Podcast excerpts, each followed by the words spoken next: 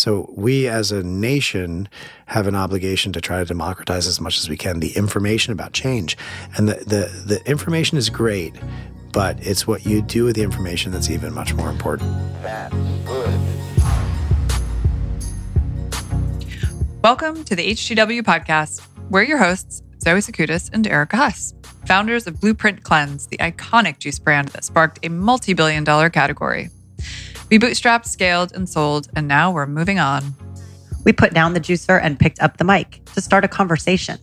We'll bring you behind the scenes information on leading brands and emerging ideas in this rapidly evolving world of wellness. Every Wednesday, we chat with experts or entrepreneurs who help us cut through the noise and bring you information you can actually use. No shaming, no guilt, just the cold pressed truth about real ways you can feel better mentally, physically, and emotionally. And bonus, we even share our often humiliating personal experiences, all in the name of your wellness journey. Clinical studies have shown that writing five star reviews improves mood and circulation. So if you like what you hear, give us some love and share with a friend. Often irreverent and occasionally intuitive, consider us your navigators on the bumpy highway to well. Good morning. Good morning. How are you? I'm good. I'm good. I'm coming out of a, a sleepy weekend filled with too much, too much, too many things to eat.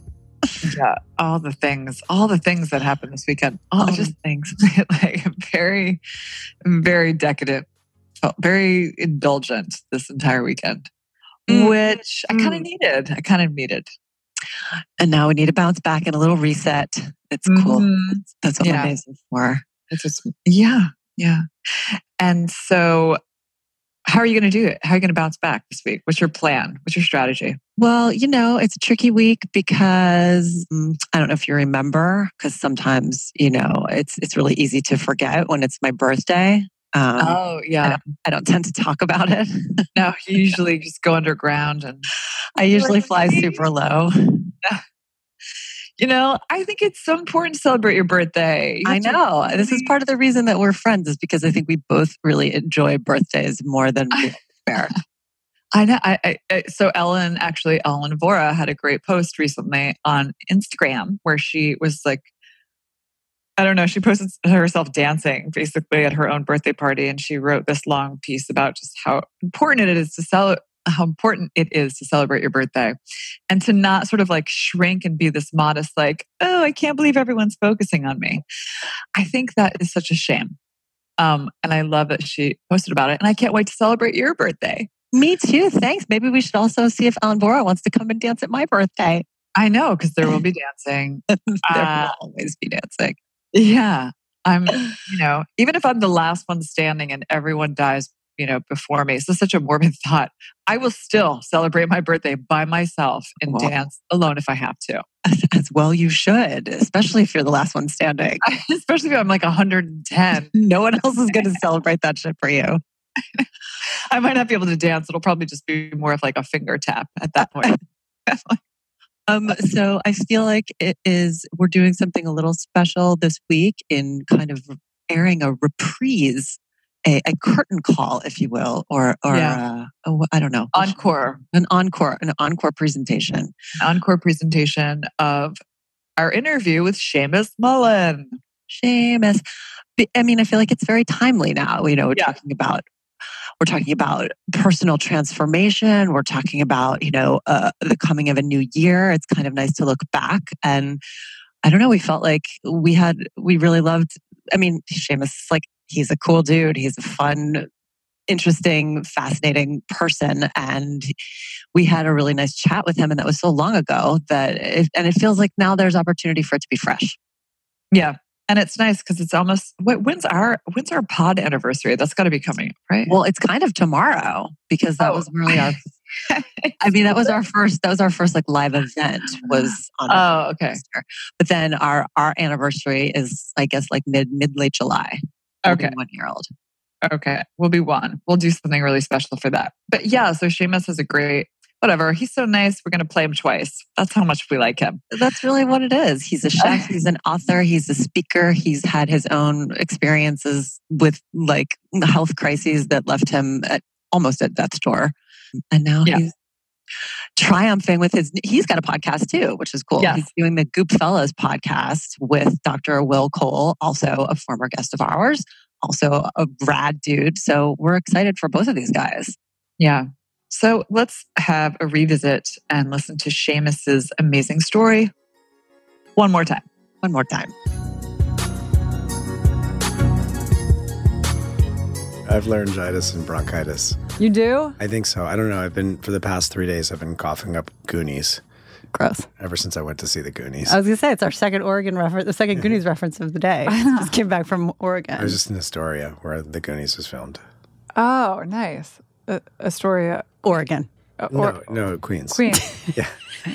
Okay. Anyway, so you caught some weird phlegm Yeah, monsters on the plane. yeah, plane. I just, I, you know, it's the typical dehydration, exhaustion, fly a plane overnight. You don't believe in airborne? Airborne. Does that The still answer is no. exist? No. No. one believes in airborne. I mean, I yes. bel- No. People believe in airborne. my mom believes. in The problem is it doesn't do anything. doesn't do anything. No, I mean, listen, I believe in taking high doses of zinc and Right. glutathione and and you know uh, all the other things that you could possibly do and staying hydrated. And um, I know you're not a fan, but nasal spray. Yeah, he's got some funky navel spray. yeah, Nasal Naval spray? navel spray. I- yeah, nasal spray. Is that to keep your, your belly button ring clean? My piercing gets infected if I don't use it. Is there anything grosser than a dude with a belly, belly button um, ring? I mean, in my book, there's uh, actually nothing grosser than a belly button, so it doesn't even need Okay. to go ab- How about a- that. Pregnant belly button ring. I, I can't. even- An outie? Any person that I see physically touching their belly button, I, it, there's a gag reflex that happens. Really? Yes. It, I don't know why, but it, No, I don't like anyone it goes- my belly button. It's a strange. It actually feels like it goes straight to your spine. In a Yeah, it's way. not. It's like it goes to your soul. It's like the first scar that you ever got, and I think scars are kind of. I mean, they're cool, but I don't like watching people touch their scars. Yeah. Oh, here's a riddle for you. Okay. I'm glad we're getting all the important stuff, stuff out of the way. And then we can hear the Okay. Adam and Eve are walking along the beach naked. How do you know it's Adam and Eve? Scan their body. Scan their body. How do you know it's Adam and Eve? Somebody's They've got a got rib. no belly buttons. Yes. Oh my God. Nobody ever gets that. Nice one. Clever. I mean, I hmm. actually feel like a good icebreaker would be the story that you alluded to about five minutes ago. if we could just get into that. Yeah, me peeing myself. Yeah. I mean, everybody's got a good pee yourself story, right? It's not easy to pee yourself. That's kind of the hypothesis, Talk right? Like while you're. woman. Yeah. Okay. Well, myself not included, obviously. right. Of course. So tell, what happened while you were sporting? Well, this was 1997. I was two years old, um, and I was a, I was a semi-pro mountain biker, and I was really into racing. And um, I was in a race that was a pretty important race for me, and I was out in front. I was winning the race, and um, the race had like a bunch of switchbacks. And towards the end of the race, one of my teammates who had who had finished and he was in, a, in another class, he could see that I had about a 35 second lead on the guy behind me, and there's probably a mile left to go in the race, and I had to pee like a motherfucker. and How I- long? I mean, how long are you cycling at this point? uh, it was like two hours and 30 minutes into the race or something. It was getting towards the end of the race, and I really had to pee. I knew I was 30 seconds up on this guy. There's a mile left, and You start doing pee math in your head. I'm like, can I stop and pee? Because in races, in a road race, like a long road race, you take a nature break and everybody kind of slows down. And there's, and in a mountain bike race, generally speaking, you try to pee before the race and then you pee after the race. So you're, you're hyperhydrating the whole time. And this is also the height of summer, so you want to make sure that you're plenty hydrated. I realized that if I stopped and peed, I was going to lose the race. So I'm like, okay, I, I, I, I'm just going to make it. And then I got, you know, within half a mile to finish, and I was, I couldn't hold it, and I was just like, screw it, I'm just going to pee myself. And of course, when you're really dehydrated, your pee is very bright yellow.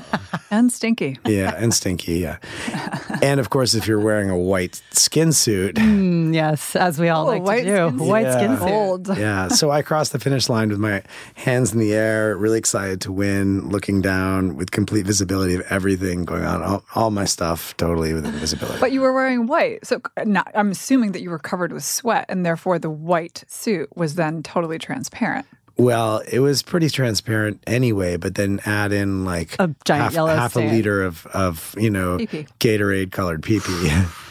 Nice.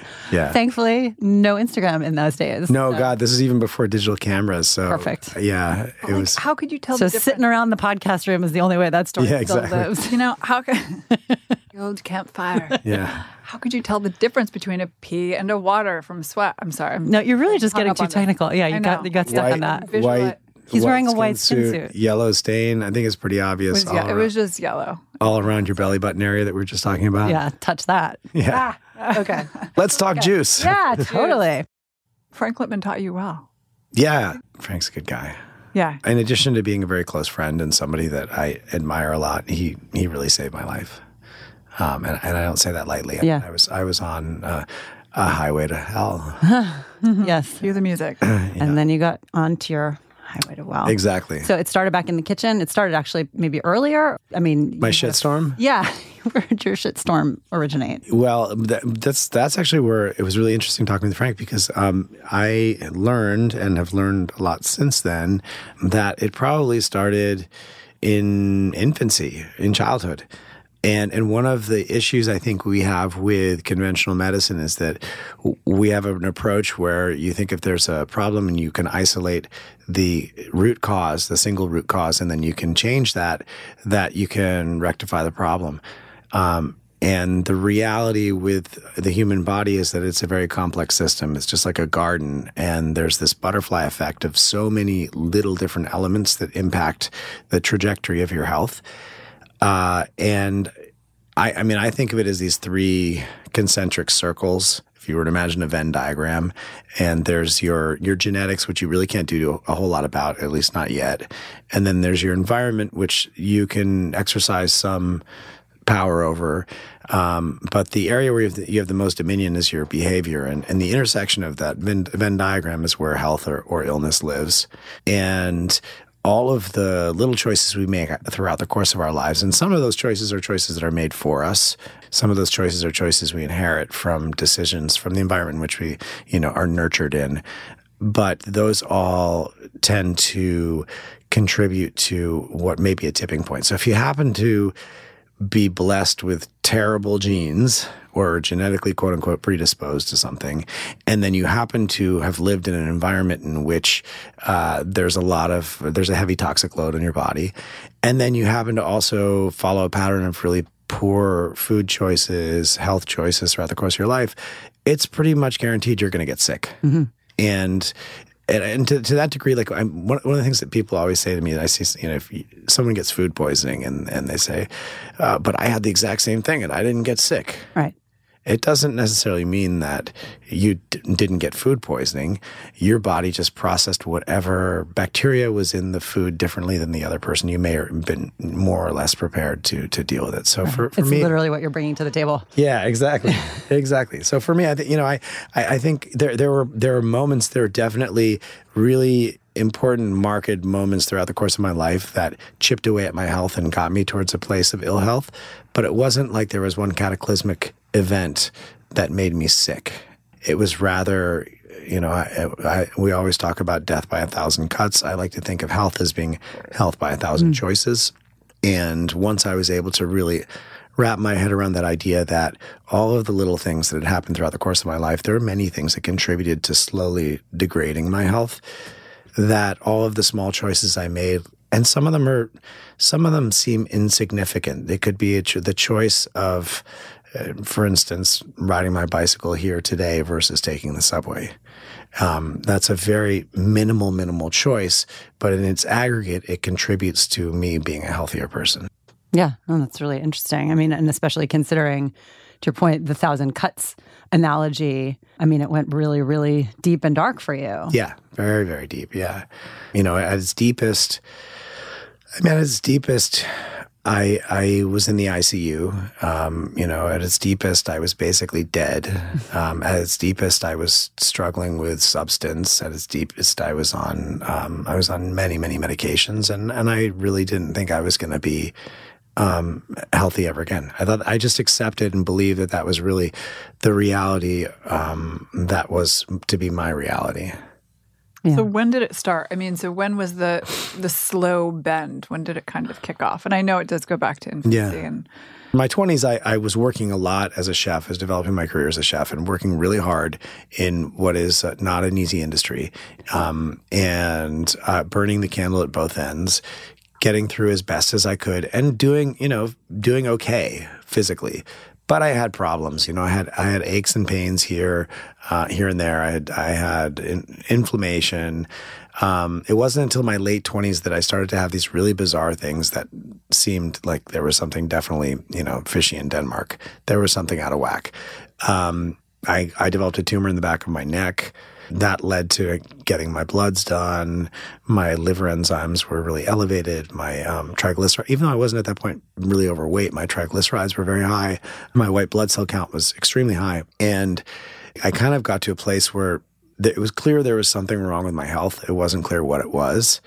And then I had the misfortune of getting into a really bad motorcycle accident. And that kind of took, I, I felt crap, crappy, or as I like to say, craptastic all the time. and then I broke a bunch of bones and I, you know, I got hit by a truck and it was like, it was really nasty, nasty situation. And so I went from feeling crappy to feeling crappy for another reason. And it became very difficult to kind of focus on which crap. Yeah, differentiate yeah. because it was all just a general pile of crap. So it was hard to tell what was what. Right. But as I started to heal from the broken bones and all of that stuff and the surgeries and, you know, get back on my feet, I was left in a very different place than I had been before the accident. And then that started to lead to these chronic acute flare ups in different joints, coupled with just general malaise, uh, a lot of aches and pains. And I was in and out of the hospital with attacks in my joints. And that's when I was eventually diagnosed with rheumatoid arthritis. And uh, RA was something that at the time, I guess there weren't big ad buys on MSNBC for pharmaceutical mm. companies, so nobody had heard of RA, but now everyone has heard of it but uh, I didn't. I had no idea what RA was. I, I, thought of arthritis as being a disease of the elderly, as most mm-hmm. people do. Yeah. I, I, thought arthritis, osteoarthritis, and rheumatoid arthritis were the same thing, which which they aren't. Um, rheumatoid arthritis, essentially, and as I'm sure all your listeners know, is an autoimmune dysfunction, and the arthritic element of that is really just the presentation of some sort of um, imbalance in the immune system, an overactive immune system that can present itself in different ways, and uh, you know, we I've I've come to really think of immune dysfunction as being having very similar manifestations, but the actual way it presents itself um, could be RA, it could be Sjogren's syndrome, it could be Crohn's, it could be it could show up in different parts of the body. But generally speaking, the root issue is very, very related. But unfortunately, the way our medical system is set up, we treat in verticals because it's very mm-hmm. easy to say we're a specialist and this is here's this, the pill for this. Yeah, don't worry about the rest of it. Exactly. Yeah. So this is the medication that the we use. The major flaw. It's infuriating. Right so I went down that path of of treating it, the allopathic method of treating it. And the problem with that is that it's really good at suppressing symptoms. So it in in a in a progressive degenerative disease like RA, where your joints will start to break down, um, it it will slow down those acute attacks that cause the breakdown of the joints. But what it doesn't do is it doesn't change whatever the underlying body behavior is that's leading to those presentations. Right. And the other problem is is that all of these medications are extremely disruptive to the body and to the system of the body in many, many different ways. Um, it's not natural to suppress your immune system. And when you suppress your immune system, you also leave yourself exposed to so many other, mm-hmm. you know, other issues. Right. Which, to your point again, the conventional sort of, you know, Western medical thinking says, oh, well, now that that's happening, we have another pill for that. And you yeah. just start taking more and more meds to address the issues that have actually been caused by the previous meds. Right. And it's this horrible cycle and it's expensive and no one comes out of it the better unless you go and you get a prescription for opioid opioid induced constipation.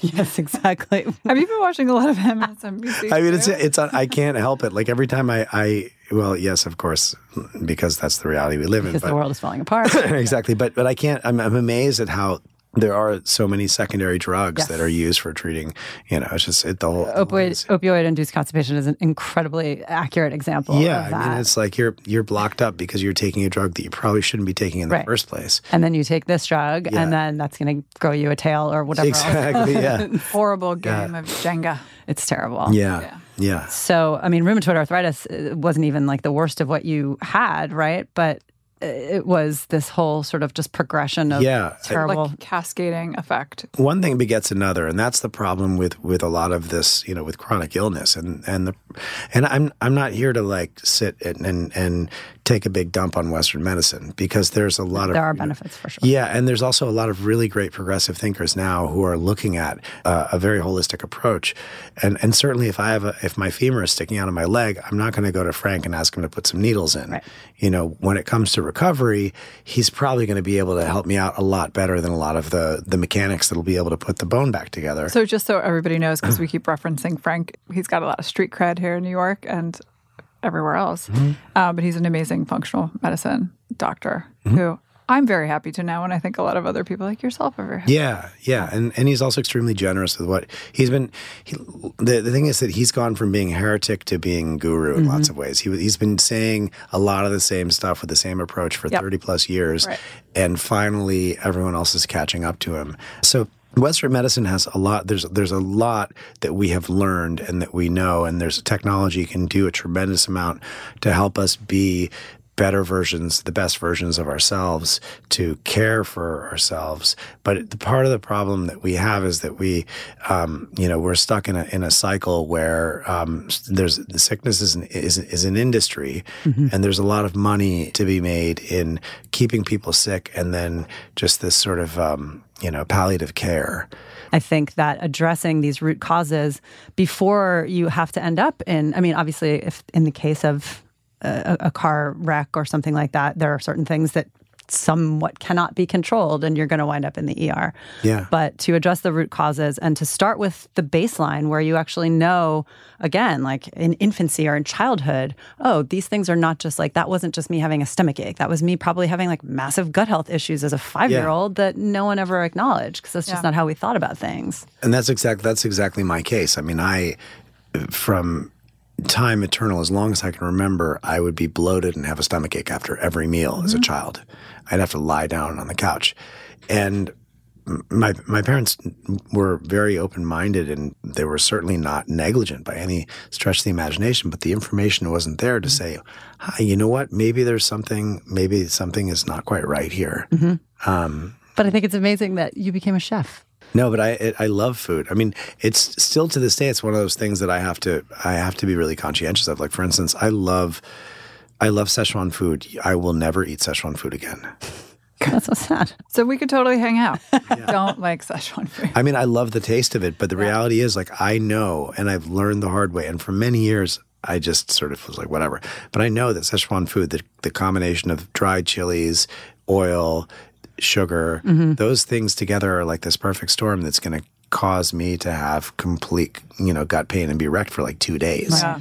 and feel really, So- really sick. How do you think about foods that cause inflammation? Because, you know, while we're all trying to sort of eat more vegetables and protein and stay away from the grains and the starch and the mm-hmm. gluten and dairy and everything else, there are still some culprits in that patch of vegetables so Yeah, that cause inflammation. And I think I've recently found that very upsetting because it's like Yeah. it's so limiting. So um, if you could come out with a book that's just about inflammation, It's called that would be amazing. Eat amazing. Water. exactly. It's called Delicious. You're gonna starve to death. Yes. Um, but yeah, it's just it's so upsetting because I'm like, oh my god, I can't eat peppers, I can't eat tomatoes, I can't eat because you know, All the nightshades. I can't do it. Yeah. Um, I have to avoid the whole the whole bag. Yeah. So what do you do? How do you deal with that? you know it's it's hard because um, we culturally have fallen in love with so many foodstuffs that are not in love with us over a long period of time. I love spicy food. Yeah, I could who- just like, I- who live doesn't? on it. Um, I mean, think about like to me, a habanero pepper. Just a little bit of it has the most incredible flavor. It it's just fruity and spicy and brings so much to the party.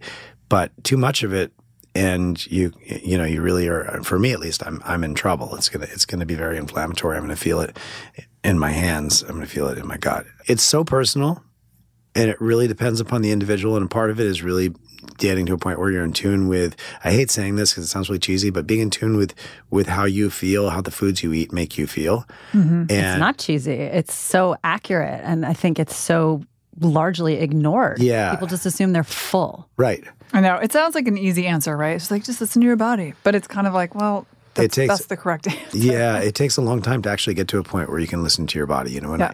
I, I, I'm, I say this a lot when when you're feeling craptastic, craptastic plus or minus minus five percent is pretty hard to perceive. Right. Yeah. So you kind of have to clean out the cupboard first. You've got to like give your body a real break. Elimination diets are, I mean, uh, it's not it's not witchcraft by any No. means. It's really it's so. I think it's the best way to actually tell Logical. what's going on Yeah. because you know everybody's microbiome is totally different. Everything you're bringing to the table is completely different. So there's no hard and fast rule that that gluten is not good for me and therefore it's not good for you. It's Yeah. bullshit. No, exactly, and that's it goes back to the point. Well, I had the same thing that she had, Right. and I didn't get food poisoning. You kind of did. You just yeah, didn't you just it. your body just you know handled it a little bit more, masked it, or you're actually used to feeling like shit all the time. Right. So it didn't really, you didn't really Right. notice. you were saying earlier, you know, you had all these things going on that all of a sudden you couldn't even focus on because then you had an acute incident and Yeah. then you had to focus on broken bones rather than inflammation. Yeah. But I mean, that can become a very slippery slope. Like what do you what can you say to people that sort of has them like, you know, break the cycle a little bit of, you know, just ignoring it and assuming like, oh, I just overate that day. Like how do you uh It requires help. It requires a team, a coach, a partner, a someone. It, it, it can't be you can't do it by yourself. It's too much to, to expect any one individual to do it on their own. Because the problem is is that we live in we all suffer from from APS. You guys know what that is, right? APS? Yeah, No. Amazon Prime syndrome. Oh, I was like, let's, uh, let's have it. um, so so we all suffer from APS. You have a headache, you take a pill and it gets rid of the headache. You you know wh- whatever you're you're too hot, you turn the air conditioning on and you cool the room. You're too cold, you turn the heat up. So we we all suffer from this, um, and we have a culture that's built around instant gratification. quick fixes, yeah. And so when you feel terrible and your ankles are swollen and you're overweight and you don't feel good, changing your diet from day one to day two is going to make absolutely, you're going to feel absolutely zero difference. You're still going to feel like shit all the time.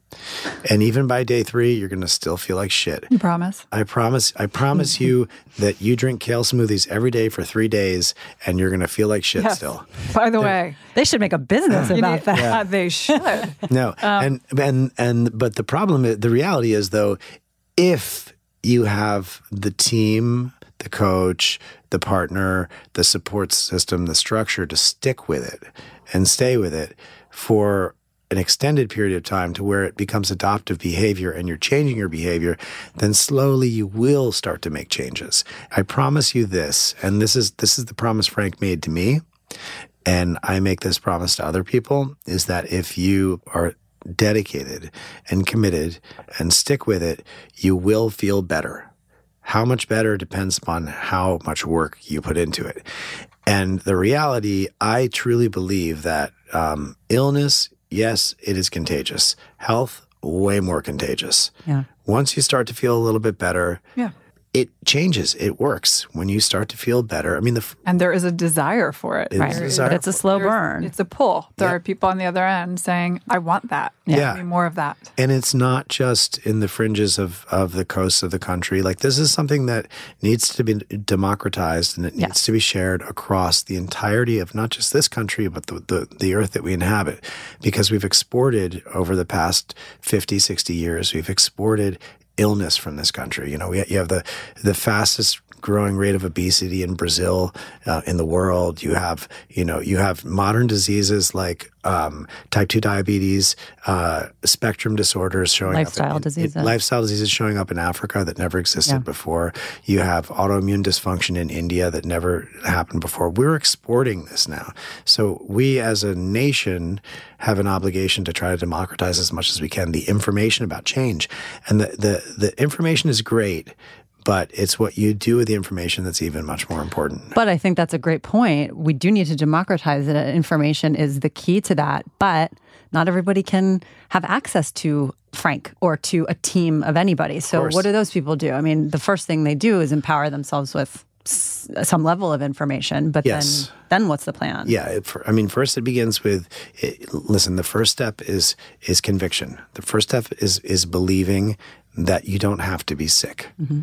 And when I made the personal decision that I was not going to be sick, that I was no longer sick, but rather I had a sickness. Mm-hmm. You had dis-ease. I had dis-ease. Mm-hmm. I could I was the first step towards eliminating dis-ease. Mm-hmm. And so, you know, you're totally right. Not everybody has access or can afford access to a healthcare provider who actually can give them really legitimate, genuine support. The one good thing, not the one good thing, but one of the great things about technology is that mm-hmm. um, it makes a lot of this information much more readily available. And it, um, you know, from virtual health coaches mm-hmm. to uh, apps that help you, you know, for very little cost or no cost, track your track your food consumption. So at the very least, so if not, if nothing else, you start to track the food you're you're consuming. I mean, it's amazing how you could take somebody who, without making any changes to uh, what they're eating, just track how they're eating mm-hmm. or when they're eating. or when they're eating, and suddenly see improvement in their health. Because it's really, particularly when you know when when you're eating a when you're following the SAD diet and you're eating predominantly um, refined carbohydrates and starches and a lot of sugars, your brain doesn't get the message that it's reached satiety until long after you've overeaten. Mm-hmm like the scale is one of those things that's a slippery slope. People step on the scale every right. day and they're like, "Oh my god, I haven't lost Not weight." A measure of anything. No, no, but you know, getting on the scale every two weeks when you're following a plan is not a bad thing because you're like you're getting ready. It's three days away. You're thinking about it. You're like, okay, I'm going to step on the scale and and and I'm going to see how you know see how much progress I've made.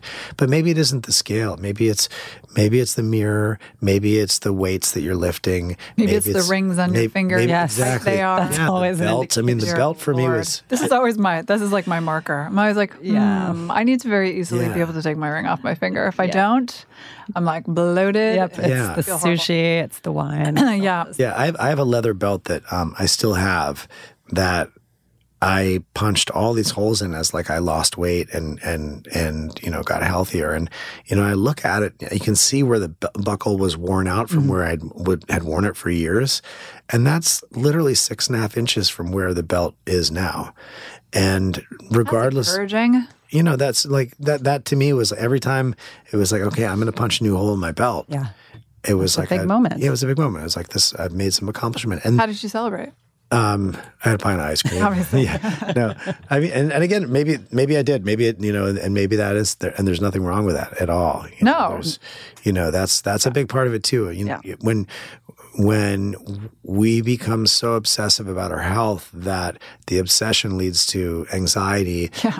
You know, anxiety, orthorexia, stress, orthorexia. Yeah. I mean, cortisol is and lack of sleep and and these are these are things that lead to weight gain as much as as overeating. Yeah.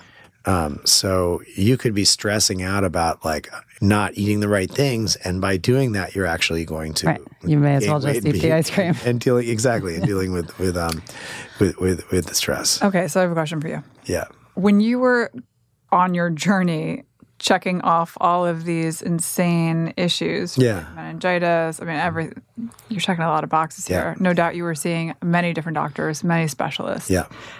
I can't imagine the mindset that you must have been in, just mentally, emotionally, how that could wear you down.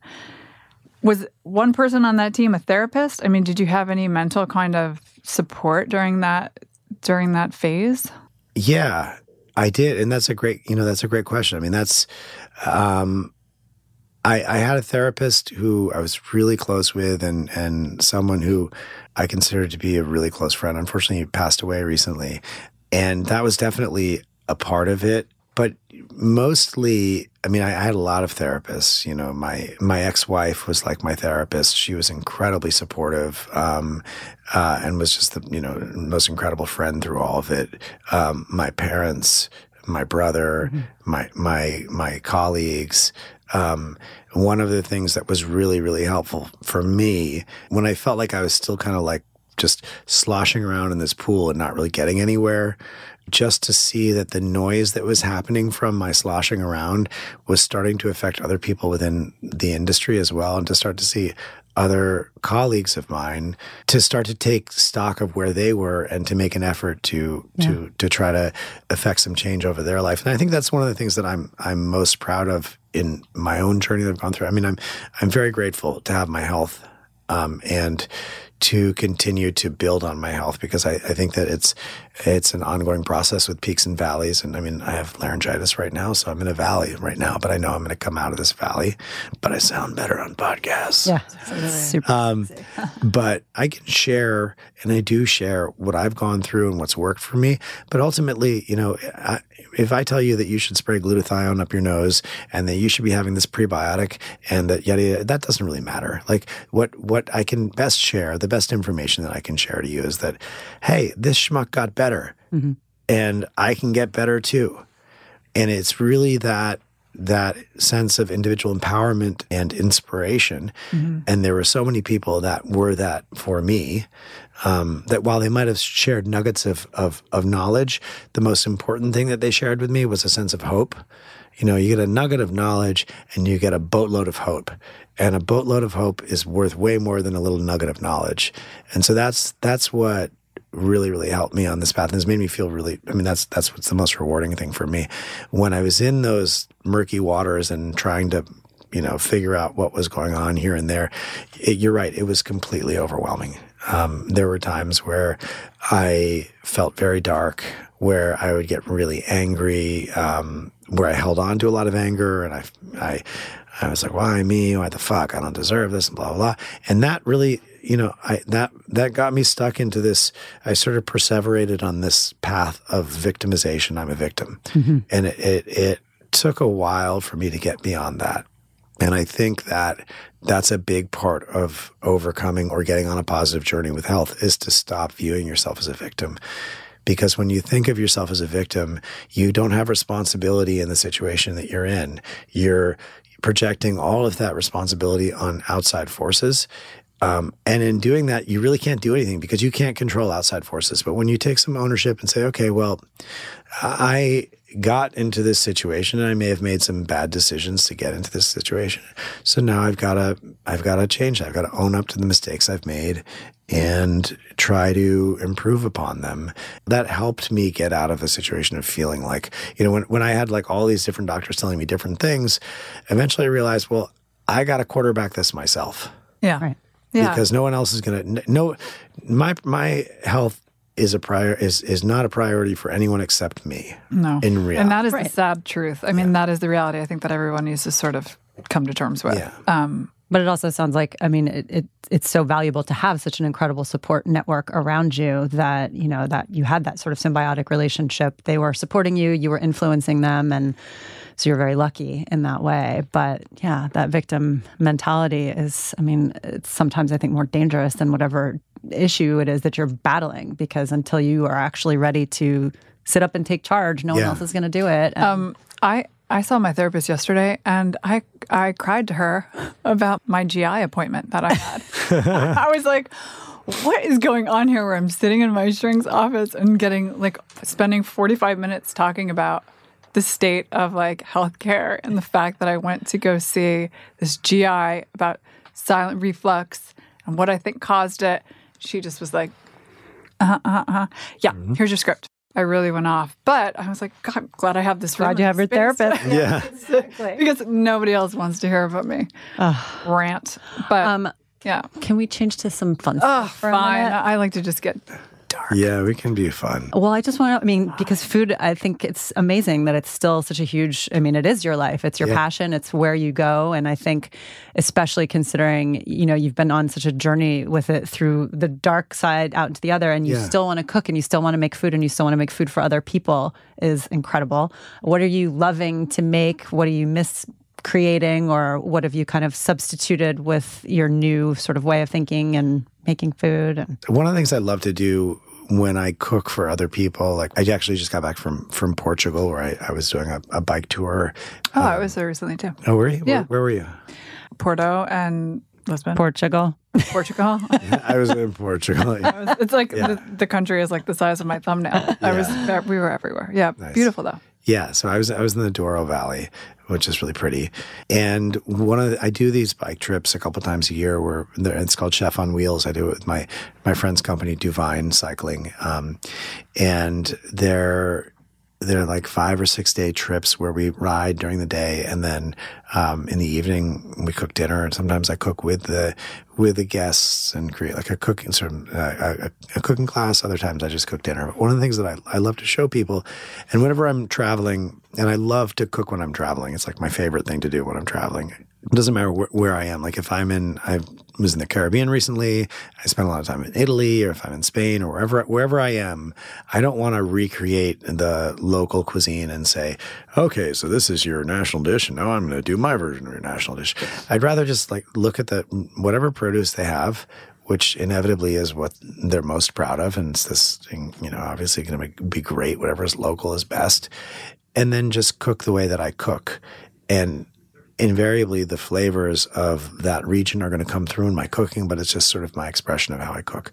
Um, so I was in Portugal and, and I wasn't going to try to recreate every classic Portuguese dish, but I wanted to cook with the the Portuguese octopus, which is amazing. And we had these great um, Romano beans that were you know that were fresh and beautiful, and we had Portuguese lamb that was great, and all this great stuff. So you know, I just I like to cook the way that I cook with the local ingredients and let the flavor of, of, of that region come through in its own way. Um, and, and in the end, you know, we end up making these big meals that are marinated anchovies and mm. and grilled fennel and I'm wa- like starving right now. This yeah. conversation. just gonna yeah. go to Boqueria and, and going out and foraging for wild vegetables along the side of the road and like all this stuff and these huge spreads.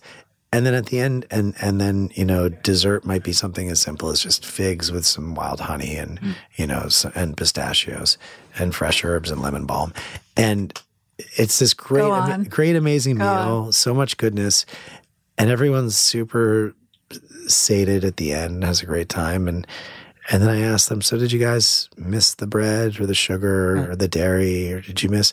Like, oh, they're like, oh my god, you're right. There was no bread. There were no carbs. There was no, and I feel great. I didn't even miss it in your description. Right, oh, exactly. And so what I, I don't even eat meat. Yeah. I know. I'm like, you're like, and I'm still dying for that lamb. um, and so I mean, like, so what I, you know, what I, what I like to do as best as I can is to demonstrate that like that you can eat really really well and you eat well for yourself, you eat well for the environment, you eat well for pleasure and for nourishment, and nothing is missing. Mm-hmm. There is no hole in your plate. Right. There is no like a giant gaping absence on your table. Um, and I think that that's, you know, that's something that, and then when you, at the end of the meal, you feel really good. And right. the next day, you poop really good. Exactly. And, Woo-hoo! and everybody wins. It's, yeah, it's a win win. Exactly. Um, and, and it's, it, you know, it's not, it's not that complex. We, as humans have been eating one way for close to 2 million years. And then for like a blip on the radar, we've been eating a different way. It's really right. fucking us up. And so if you can kind of tap into the 2 million years of of intelligence that you know of of like culinary intelligence that we have and maybe, you know, throw a little Salt Bae action at it, you can you can make it give it a little bit of technique. Zhuzh it up a little bit. Yeah, zhuzh it up it. a little bit if we can just kind of dial it back a little bit and tune back into our grandmother's knowledge, um, there's there's so much that yeah, there is a lot to be learned there. That's um, you have a lot of this in your book, right? A lot of these mm-hmm. recipes and that style and that approach, which I'm yeah. excited to dive into. It's all about vibrancy, really. It's about vibrancy from visual vibrancy because I think it's really important that you obviously we eat with our eyes first. And not only do we eat with our eyes in the sense that you're looking like, oh, that looks great. The physical process of tasting food begins in the brain. So if you like, if you close your eyes right now, which I'm doing, and you think about, you know, you think really hard about. Okay, I'm going to close my eyes. Yep. Everybody close their eyes. Mm-hmm. Think really hard about biting into a lemon. Mm-hmm. I can't eat lemons right now. Just go with the fantasy. If you okay, could, okay, okay. you'll notice that the the It back makes my mouth water. Exactly. Your salivary glands in the back of your on either side of your tongue will start to to to water. And what that does is it dilates your your salivary glands. So then the next thing that you taste is going to taste that much more intense Right. because you have, you know, it's Primed. it's primed. Okay, I want everyone to close their eyes right now. And think about Ice cream. an amazing mezcal Yeah. With just That will also make my mouth water. one ice cube. One ice cube, smoky. What is your nightlife looking like these days? I'm not as interested in restaurants now as I was when I was a young cook. Like there's much more that interests me in terms of how I can touch people with food, um, and and a greater audience even outside of restaurants. In New York is a really challenging place to run restaurants and or run any business whatsoever. Um, and I, I feel to a degree even limited by what I can do within a restaurant. Um, you know, there's it's it's much more interesting to me to be able to produce books, to um, even work on. I'm, I don't have a product line yet, but I would love to be able to work on a product line that that could bring really healthy food in an accessible manner to to a greater demographic. Um, because there's only so many people you can feed on a daily basis in a in a restaurant. Yeah, that's true. It's pretty limiting, and it sounds like you have a lot of passion behind the education piece. Yeah, that's really important to me. I'd like to think that we all sort of think of legacy and eh, you know what what will what will live beyond us and I would love to in, in some capacity be part of the national conversation on health and to help people make better decisions about their own health because personal empowerment I think is really really important particularly when we live it we live in a world where we feel very very almost as though we're at the the the mercy of the the medical system and to help people feel empowered to provide people with if not necessarily the tools at least a path or a suggestion of a path i think is really valuable And if you could provide them with some product, yeah along yeah, the way gravy. some delicious stuff too yeah, yeah. Well, you already told us what's on the menu at your fantasy party, but I think we really need to know who's invited. Who who are we sitting next to at the table? That's actually- Gosh, at this table. Thank you for rephrasing that. Who are where are we sitting at the table? who's who's at the dinner party well Actually, I think what we should layer on a little something. here. Where is the dinner party? Hmm? Where is the dinner party? Uh, yeah, the dinner party. The dinner party is going to be, you know, it's kind of cliche, but it's going to be in Tuscany. Oh, that's not cliche. I thought you were going to say Spain, but It might be I- a little was- crowded in Tuscany Yeah, because a lot of people's fantasy dinner parties. Right, there, but I think we can find just make friends with the next table. I was going to say Costa Brava. There's a beautiful place in Costa Brava that, that I really love too. So it could it could be in Spain. We can say Spain. No, no, this is your fantasy. We're saying Tuscany. Uh, okay, all right, Tuscany, um, and it's going to be you know obviously a big outdoor table with a trellis that's covered in in creeping vines and grapes and flowers and all sorts of beautiful things, and it's sunset and yeah, exactly, and there's going to be platters and platters and endless of platters of food, and there's going to be food cooked over a live fire, and there's going to be lots of vegetables and grilled fish and all sorts of deliciousness, and wine flowing, and um, mezcal with one cube of ice. and uh, who's going to be at this party besides you two? Um, I'll be there. Uh, let's see who else is going to be there. Let's just leave it there. Yeah, That's fine. it's just Whatever. yeah. But the table will be set for twenty. Um, we'll make local friends. Yeah, make local friends. Yeah. I mean, there there'll be so many wonderful people there. You want me to name some of them? I want you to name No, I'm three. happy with that Trump answer. well, there's going to be a lot of all the beautiful Right, people, all all the the, best huge, people. huge people. Well, definitely Michelle Obama will be there. Yes, God, she's got a she's busy. She, I know she's busy. We'll got a to- lot on lot of- She's got a lot of dinner, dinner parties to go to. Yeah. Rudolf Steiner will be there. I mean, he's dead, but we'll bring him back. okay, he we'll can bring him back for this one. Frank will be there. Bob Marley will be there. All right. Um, let's see, who, who else should be there? I feel like I would like to sit in between Frank and Bob Marley That would so I can cool, get Frank yeah. really stoned and Yeah. see what happens. yeah, John Lennon will be there. Let's see who who else will be there. Maya Angelou will be there. Yes. Gosh, I don't know. There's so many people that should be at this party. I, I Big can't. party. Well, we got to start on the. You know who? You know who'll be there? Who's alive? John Lewis will be there Okay. because that guy's an American hero. So that's a start. And That they- is a good start. And they all get to bring a friend. oh, perfect. Plus Perfect. ones. No one has included But a this plus is one a yet. big. This, this is getting out of control now. Yeah. I thought this was going to be an intimate dinner. No, it's like a big table in No, Tuscany. no, yeah, I love it. I surprised my husband with his 40th birthday party with like a villa in Italy, Oh my gosh. and like it was like exactly You bought him. what you, You, just bought him a villa yeah, I in Italy. bought him a villa. Wow. No, we Airbnb'd this sick Oh, villa gotcha, and then gotcha. had like a you know beautiful dinner under like you just described the backyard. That's you just took me back. Yeah. Yeah. Was Michelle Obama there? No, Okay. we don't want to work that hard. Well, this has been really amazing, interesting, compelling, and fun to talk to you. Yeah. Thanks for having yeah, you have a great story, and I'm glad that you keep sharing it because it's very important, and I think you're very inspiring to a lot of people. Thanks. We'll do what we can to get the word out for you. All right. Thank you. Appreciate it. Thanks for, Thanks. for having me. Thanks for listening to HTW. If you like what you hear, please subscribe and make sure and rate us on iTunes. You can even give us five whole stars if you think we deserve it. If you have ideas for guests or topics, you can call our 1 800 number. Yes, we have a 1 800 number at 800 674 1839 or holler at us on social at HTW Podcast. You can also head to our website at htwpodcast.com for more episode info and check out our Daily Blend blog to see what we're drinking.